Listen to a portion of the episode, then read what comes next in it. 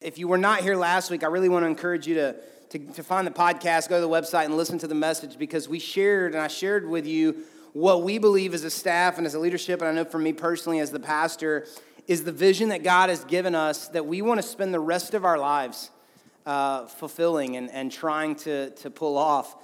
And that is that we want people to experience the transforming hope of Jesus that we believe we exist, that God built this building in 1972 before any of us ever considered coming here. He built this building in 1972 at 7515 3rd Street Road, and He brought me here and He brought you here because He uniquely has called this church to share the transforming hope of Jesus. We want people to experience that. And so, that, that one word, what this series is about, this one word series, is about the word hope. And I said last week, I shared with you three things that, um, that we believe that, that we want to spend the rest of our lives doing that we believe allow us to share that hope.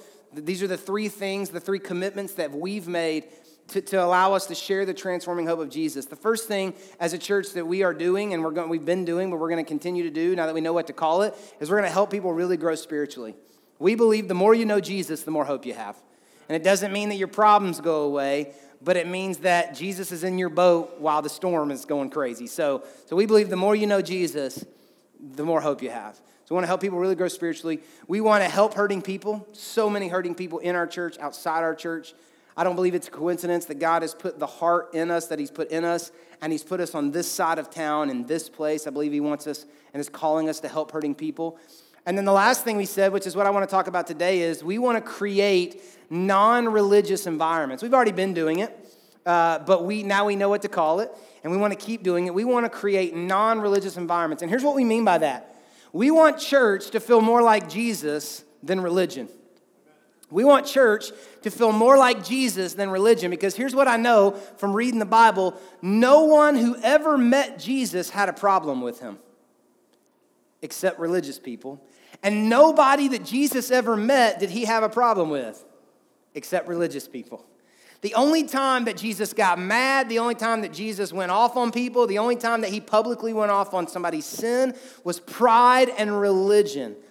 But the, but the adulterers and the homosexuals and the drug addicts and the tax you know, cheats and all that stuff, they loved Jesus and Jesus loved them. And we said, man, we want church to feel more like Jesus and less like religion. Less like religion. Now, when I say religion, there are two there's actually like the word religion in general just means like a collective uh, belief or faith system.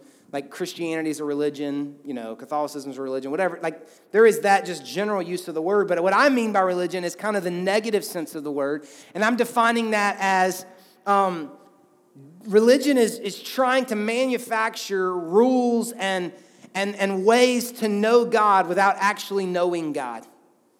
A lot of times we say it around here that people in religion, we work harder on the perception of our relationship with God than we do the actual relationship with God. We say that a lot around here. And so that's what I mean by religion. That it is this, it's knowing about God, it's trying to obey God or live a certain way that we feel like Christians are supposed to live. We just don't actually have that genuine relationship with God. We want people to experience the hope of Jesus, not just know about the hope of Jesus. Now, I have a confession to make, um, and this is, you know, some of you guys won't even believe me, but I'm 31 years old, almost 32, and I've never caught a fish. I've never caught a fish, right? Never. I've never caught a fish. And it's not that I haven't been fishing. Um, I've been fishing four times in my life. And I know as I say that, some of you guys are like, oh, well, I'll take you. That's what everybody said the other four times. I don't know if it's my voice, my volume, my smell, my technique. I don't know what it is. But I, I last night at Sadie's birthday, there were like 15 of us fishing, people who catch fish all the time. I was there, not one person got a bite. There's something I just, you know, I don't catch fish. I don't know what it is. And and so it probably doesn't come as a surprise to you that I don't enjoy fishing that much. Like it's hard to enjoy fishing when you don't catch fish. I can go to fish, I can have all the equipment, you know, I can do, but if I'm not catching fish, I'm not really fishing. And I know that there's times where you have to wait, and I know that you got to be patient. I get that. But at the end of the day, at some point, you got to bring something in on that, on that reel and rod to actually be considered fishing, you know? I mean, I, I, can go, I can go walk around on, on Papa John's field, but at some point you got to play in the game to say you play football, right? And I bring that up because I think a lot of people feel that way about Jesus. I think a lot of people don't enjoy Christianity or following Jesus because they've never actually experienced Him. They know about Him, they've got the equipment, they know the technique. They hang around people who know what they're doing and who have done it before, but they've never caught fish. And so they have this feeling about them that they're trying their best to be good. We're trying to follow the rules. We're trying to be the person we think we're supposed to be, what people are supposed to act like, what people are supposed to do. But we've never really experienced the transforming hope of Jesus. And so we're just kind of going through the motions. That's religion. That's religion. And so today I want us to talk about Jesus how to not be religious, how to be a church that's not religious, how to trade religion for Jesus, creating those non religious environments. Andrew and I, uh, a couple weeks ago, uh, went to the Yum Center to see Shania Twain in concert. You can judge me if you want, it was incredible, all right? you can act like you're not a fan, but you know every song, so just like I did. So it was great. Went to see Gavin DeGraw and Shania Twain, and um, it was awesome. And so we went down there. Our tickets were at will call, and so we're going. Some of you have experienced this, but we're going down there to get our tickets. And, um, and, and as we're walking that way, there's this man standing on the sidewalk with a microphone and a speaker. He would call himself a sidewalk preacher. He's not a preacher, he's a bully. And the saddest part for me was that his wife and two kids were there with him, two young boys. And my heart just broke, and I thought, oh my gosh, like, God, please protect those kids from the ridiculousness of what's going on here. But um, so we're we're walking, and this guy, you've experienced this probably before, but he's he's got this microphone, and he's just angry, and he's wearing some sign, you know, like the Little Caesars guy, but it's got some Bible verse on it about God's anger and wrath, and he's got this microphone and he's just yelling at people and he's saying things like like a couple would walk by and he would be like are you lying in a bed of fornication? You know and and and people would just walk. Nobody would really stop and talk to him.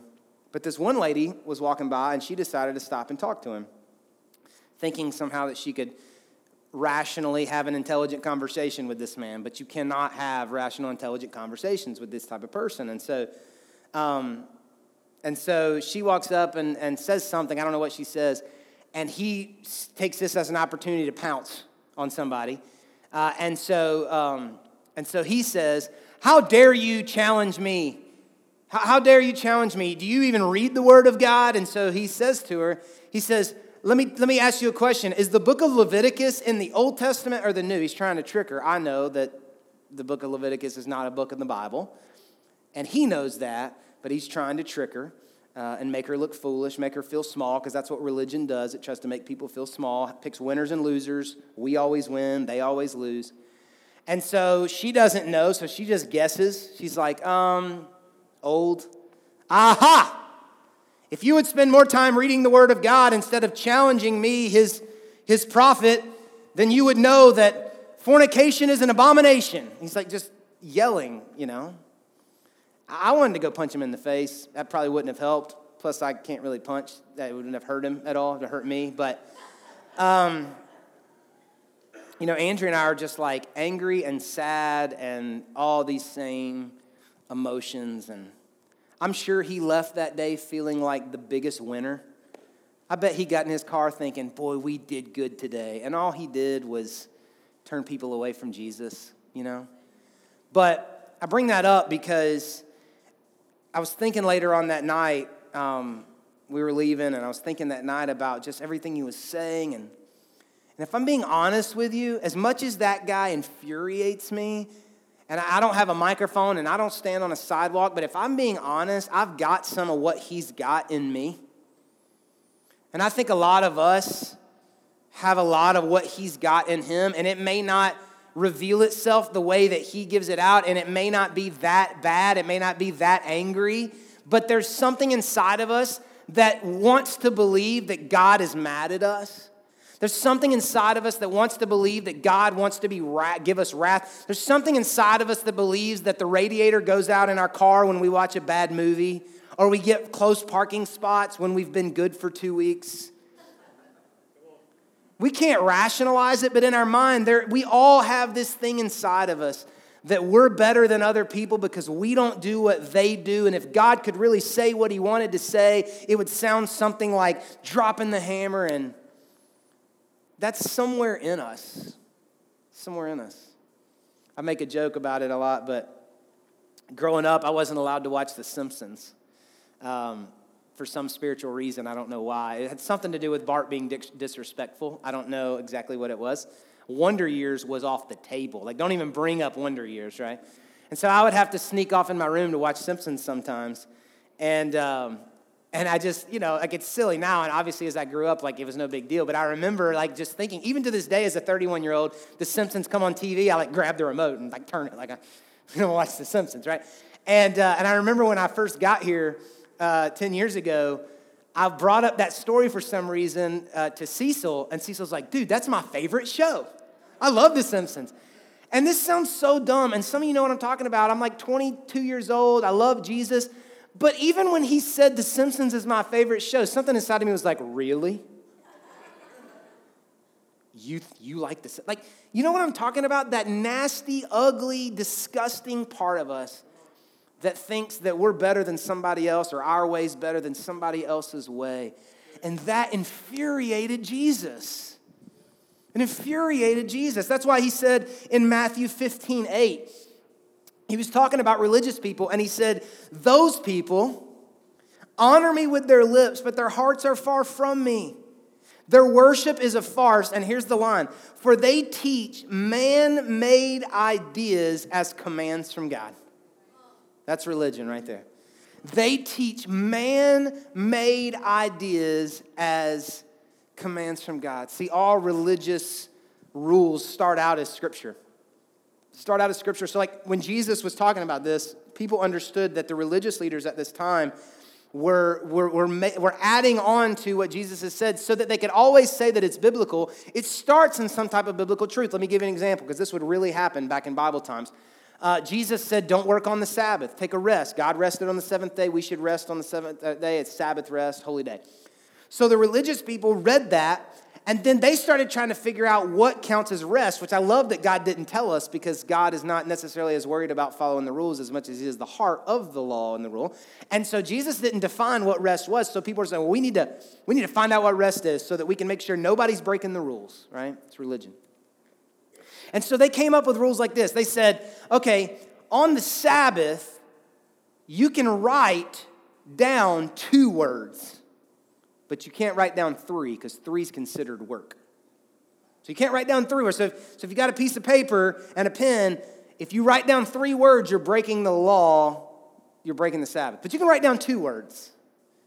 They said things like, now make sure you lay out your clothes on Saturday night or the Sabbath before the night before the Sabbath, because if you were to go and pick out your clothes and put them on, you would be working, so you'd be breaking the Sabbath. But if you only put on the clothes that you laid out the night before, then you're not working on the Sabbath.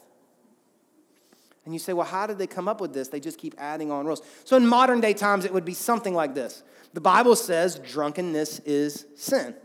It's in the Bible. So we, we know that that's in there. Drunkenness is sin, okay? God didn't give us a lot more than that. He just said drunkenness is sin. So a religious person would say to that, okay, well then, if drunkenness is sin, then we should have nothing to do with alcohol, which isn't the worst advice in the world. Proverbs doesn't have a lot of good things to say about it, but that would be adding to the Bible because the Bible doesn't say that. And then they would say, well, to be sure that we don't ever get close to being drunk, we shouldn't eat food that's cooked in alcoholic flavors. Let's don't do that. And they would say, well, okay, to not make sure that we don't eat foods that are cooked in alcoholic flavors, we shouldn't, um, uh, we, we should ask the cook what the ingredients are in the food. And you know what? Let's take it one step further. Let's just don't eat at any restaurants that have anything to do with alcohol. You see how we progress down the line there? So now we're down to like rule five. And if you confront or ask questions about it, they would say, well, the Bible says. And the Bible did say back here. But rule after rule after man made rule after man made rule after man made rule. And then you walk into Olive Garden one day and you're sinning. How did that happen? Because religion piles up man made rules and acts like they're commands from God. And so the people who are listening to Jesus talk have never heard anything like this because he doesn't sound like the religious leaders. He doesn't sound like somebody who's trying to catch them doing wrong. He doesn't sound like somebody who's trying to add more to their plate. I want to read you verse of scripture from Matthew 11. Matthew 11, verse 28. And I don't want you to just hear these words, I want you to feel these words. Because I think this encompasses what we're talking about with hope. This has been the passage that the staff has been using over the last several months to kind of be our guide about, about being more like Jesus. Matthew 11, 28, this is what Jesus said. He said, Come to me, all of you who are weary and carry heavy burdens, and I will give you rest. Take my yoke upon you. Let me teach you, because I am humble and gentle at heart, and you will find rest for your soul. For my yoke is easy to bear, and the burden I give you is light. Now, you probably know this, but I think it goes, it's worth saying that when he talks about a yoke, he's not talking about an egg, okay? He's talking about a piece of farm equipment back in that day. It's almost like wooden handcuffs. Um, to, to like they would strap they would take like two horses two mules two camels whatever and they would strap uh, one piece of wood around both necks so that the animals would walk in a straight line plowing the field or whatever. So when the Bible talks about don't be unequally yoked, it's talking about farm equipment walking a straight line, right? So when you see the word yoke, Jesus says, okay, I want to take that yoke off of your neck that is killing you.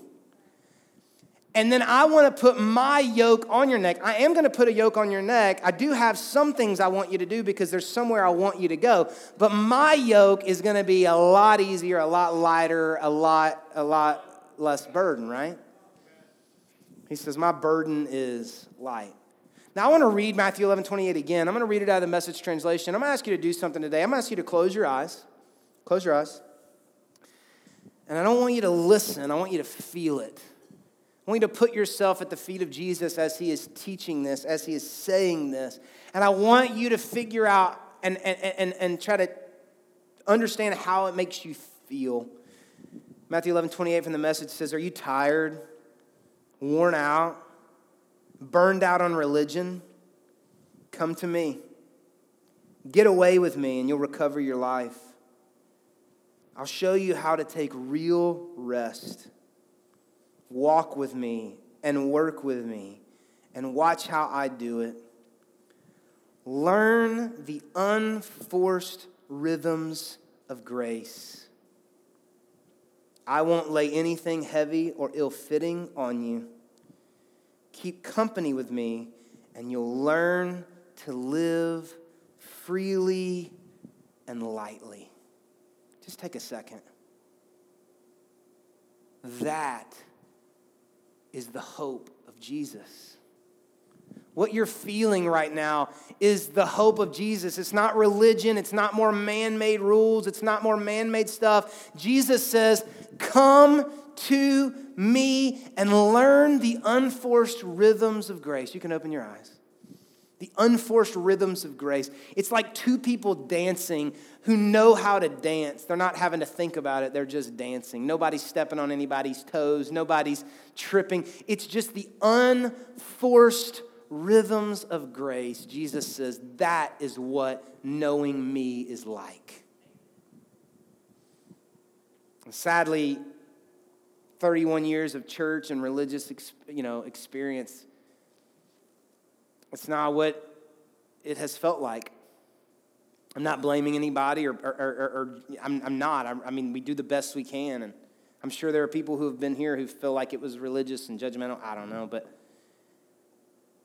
when I read Matthew 11, 28, I want that. I want to feel that. I want to share that. I want to give that. Do the people who don't know Jesus, do the people who have experienced Jesus, do they believe that if they were to ever meet him, that it would be freeing and light and not burdensome and not heavy and not more rules? Do they feel like it would be unforced rhythms of grace? Or do they feel like it would be like buying a piece of furniture and reading the instructions and trying to put it together. And I'm not saying that following Jesus is not hard, because it can be hard sometimes, but it's not heavy.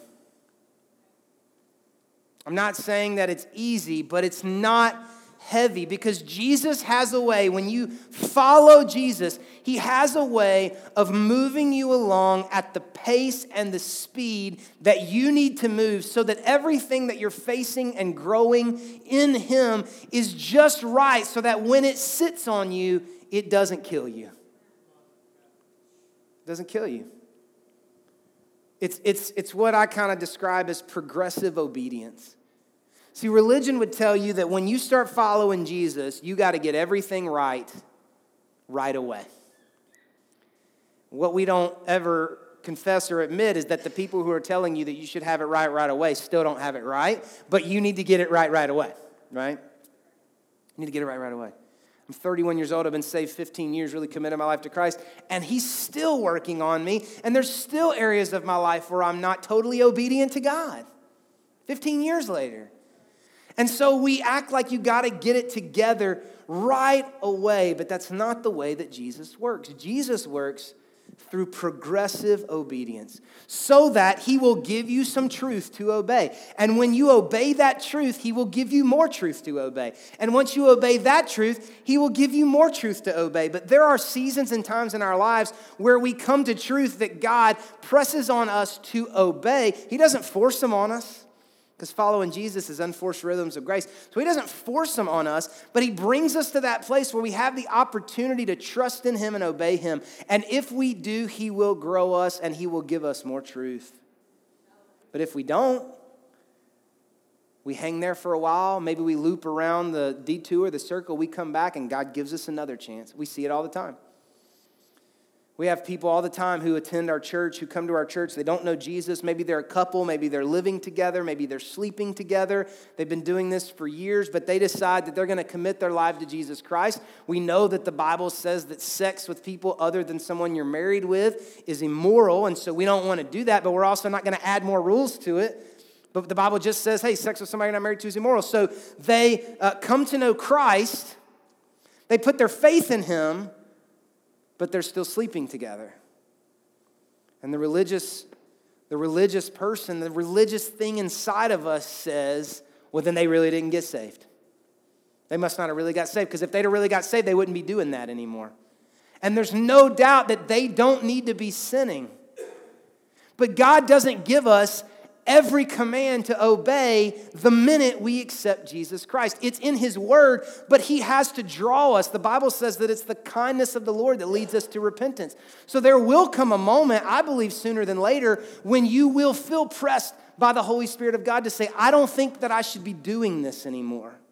And in that moment, you will probably obey because it's the Holy Spirit leading you and not somebody saying, Stop doing that, stop doing that. Why are you doing that? You must not be saved. You need to stop doing that. We see it with, we see it with giving and tithing. I can stand up here and run out of oxygen telling you that if you will put God first in your finances, He will bless you beyond anything that you can imagine. I've lived it, I've experienced it. I'm telling you, it's the truth. But some of you are not at that place where you want to obey yet. And I could stand up here and launch some guilt grenade out here to you because guilt is the number one weapon of religion. Well, if you really loved God, you'd do it. But you know when you'll start tithing? When the Holy Spirit starts knocking on your heart and, and maybe you resist and you resist and you resist and you resist and you resist, but one day you can't resist anymore and you decide to step out in faith and obey God, and you begin to trust Him in tithing, and God begins to bless you. And it wasn't because somebody beat you over the head about it, it was because you felt the Holy Spirit. And so he gives you some truth and you obey. And then he gives you some more truth. So five, ten years later, you're obeying God in 20 or 30 or 40 areas of your life if you ever sat down to actually think about it and write it out. But you weren't obeying God in those ways when you first got saved. If you want serving God to feel heavy and feel like a burden, try to get it all together in the first week. Try to get it all together in the first year. But if you'll listen, if you'll keep reading the Bible, if you'll keep praying, if you'll keep coming to church, if you'll keep listening to somebody preach the Word of God, you will hear and feel the Holy Spirit putting a yoke around your neck, but it won't feel like the yoke of everybody else in life who says that you got to lose weight and you got to eat healthy and you got to get to the office earlier and you got to be more productive and you got to be a better parent. It won't feel like the weight of everybody saying, do more, do more, do more, do more, do more, do more, do more. Jesus says it will be this un forced grace that just says, hey, I would like for you to take this step of obedience. I'd like for you to take this step of obedience. Religion would tell you that you're saved because you're good. And Jesus says, No, you're saved because you believe. You're saved because you believe. There was actually a story in the Bible where uh, people were having these same debates, these same conversations. In Acts chapter 15, um, all, all sorts of people were getting saved. Gentiles were getting saved, Jewish people were getting saved, other nations were getting saved. And whether they weren't trying to be bad, but religious people who only understood the rules and the obligations were going around telling non Jewish people who were getting saved that if they really wanted to be saved, they had to obey all these Jewish laws. They couldn't write three words on the Sabbath, they couldn't get their clothes out on the Sabbath. They, the big one was they had to be circumcised. So put yourself in the shoes of this 35 year old guy who shows up at a house church one day and decides to put his faith in Jesus. Somebody said, You just got to believe that he lived and died on the cross and rose from the dead. And you're like, I believe I'm following Jesus. And somebody comes up after church and says, I think it's great you gave your heart to Jesus, but if you don't go get circumcised tomorrow, then you weren't really saved. And 35 year old dude's like, I don't know if I want to do that, right? And so they got all these rules that they're laying on. And so all the disciples and the apostles and the pastors, and they get together in Acts 15 and they start debating, well, well, should we add more rules? Should we not add more rules? What do we need to do? And finally, Peter steps up in Acts 15, verse 10, and he says, So he's challenging the people who are saying more rules. He says, So why are you now challenging God by burdening the Gentile believers, here's that word again, with a yoke that neither we nor our ancestors were able to bear. In other words, Peter says, can we just be honest for a second? We're trying to get people to follow rules that we can't even all, we can't keep all the rules ourselves. Peter probably made eye contact with, you know, Rabbi Joseph over there and was like, I know what you was doing last weekend, you know. Like, let's stop acting like we are, you know, you know what I'm saying. Verse 11, he says, We believe that we are all saved the same way by the undeserved grace of the Lord Jesus. The undeserved grace of the Lord Jesus. So later on in verse 28, James says, For it seemed good to the Holy Spirit and to us to, to lay no greater burden on you than these few requirements. And they gave him three things don't eat meat from idols, don't eat meat that has running blood, and don't have sex, uh, uh, don't be sexually immoral. He says, Look, just do those three things. Don't worry about all the other stuff. We don't want to make it harder for you to know Jesus, and that's what religion does. That's what religion does. It says, work harder, do more, be better. No wonder there's so many people who don't enjoy a relationship with God. No wonder there's so many miserable Christians out there. Anybody ever met a miserable Christian? Anybody ever met one of them? Yeah, yeah, yeah. No wonder there's so many miserable Christians out there. Because we aren't experiencing the unforced rhythms of grace with a relationship with Jesus, we're just trying harder to be better and not screw up and tell everybody else they need to be better too. That's not, that's not Jesus. It's not Jesus. I was thinking about the story of the rich young ruler and um, compared to Zacchaeus, because you're talking about you're talking about uh, how God takes a little bit of truth and gives it to us, and He asks us to obey, and a little bit of truth, and He asks us to obey. You know, when the rich young ruler walked up to Jesus, Jesus said, Go sell everything you have and give it to the poor. Like, that's really hard. That's like challenging. Zacchaeus, who was a financial uh, embezzler, tax cheat, like, he was crooked financially too. all Jesus asked him to do was go to lunch. So the rich young ruler had to sell everything he had. Zacchaeus just had to say yes to go into lunch. Why? Because God, because Jesus knows where we are and what we need to hear when we need to hear it.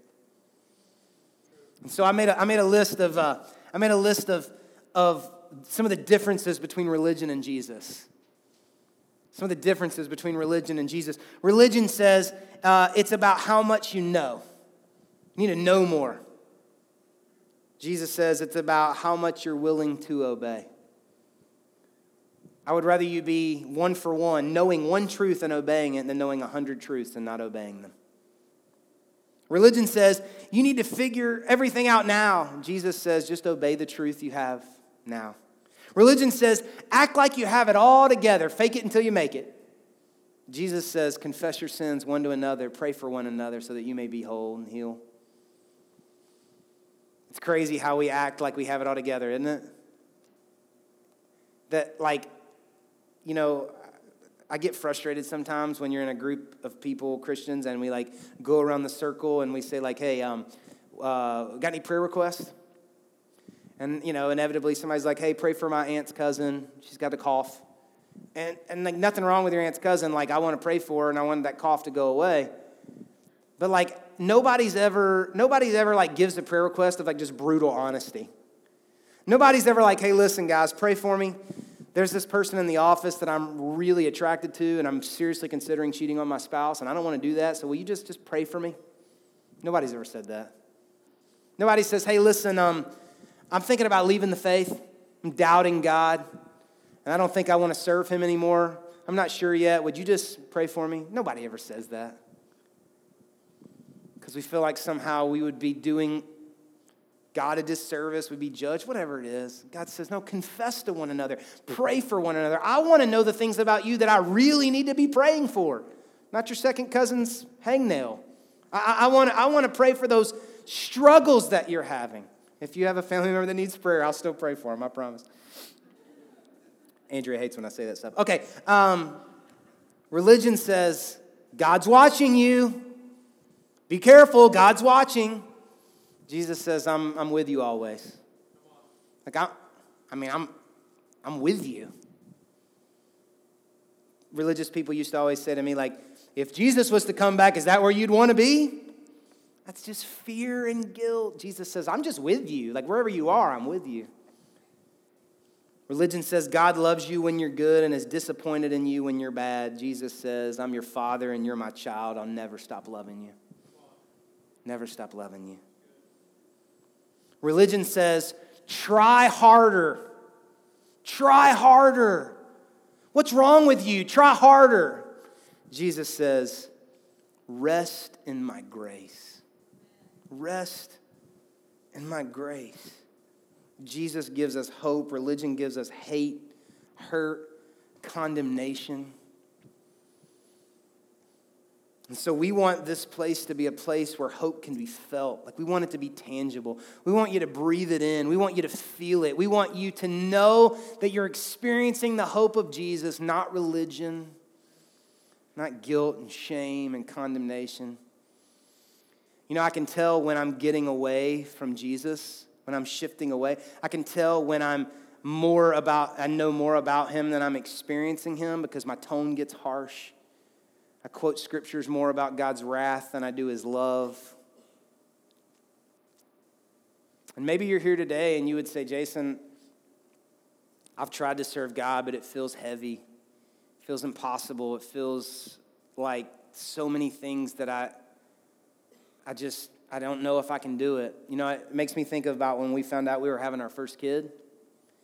And, um, like, I didn't know how to be a dad. And so I've learned at every stage what I needed to learn. Now, Andrea was reading like 14 parenting books. I just watched a bunch of Full House. Like, I'm just, you know, that's how I'm gonna, that's where I'm gonna learn. But I, you know what? At every stage, I've learned what I've needed to learn to be a good parent. And when I felt this pressure of having to be the perfect parent before my kid ever showed up, it was just heavy. So maybe you're here today and you're like, man, Jason, I, I'm trying to serve God, but I just feel like I, there's so much I'm supposed to know and so much I'm supposed to do, and I just don't know how to do it all. And you're trying too hard. Just rest in the unforced rhythm of grace. Don't listen to the man with the microphone and the speaker on the sidewalk. Listen to the voice of your heavenly Father who loves you right where you are. Let's pray.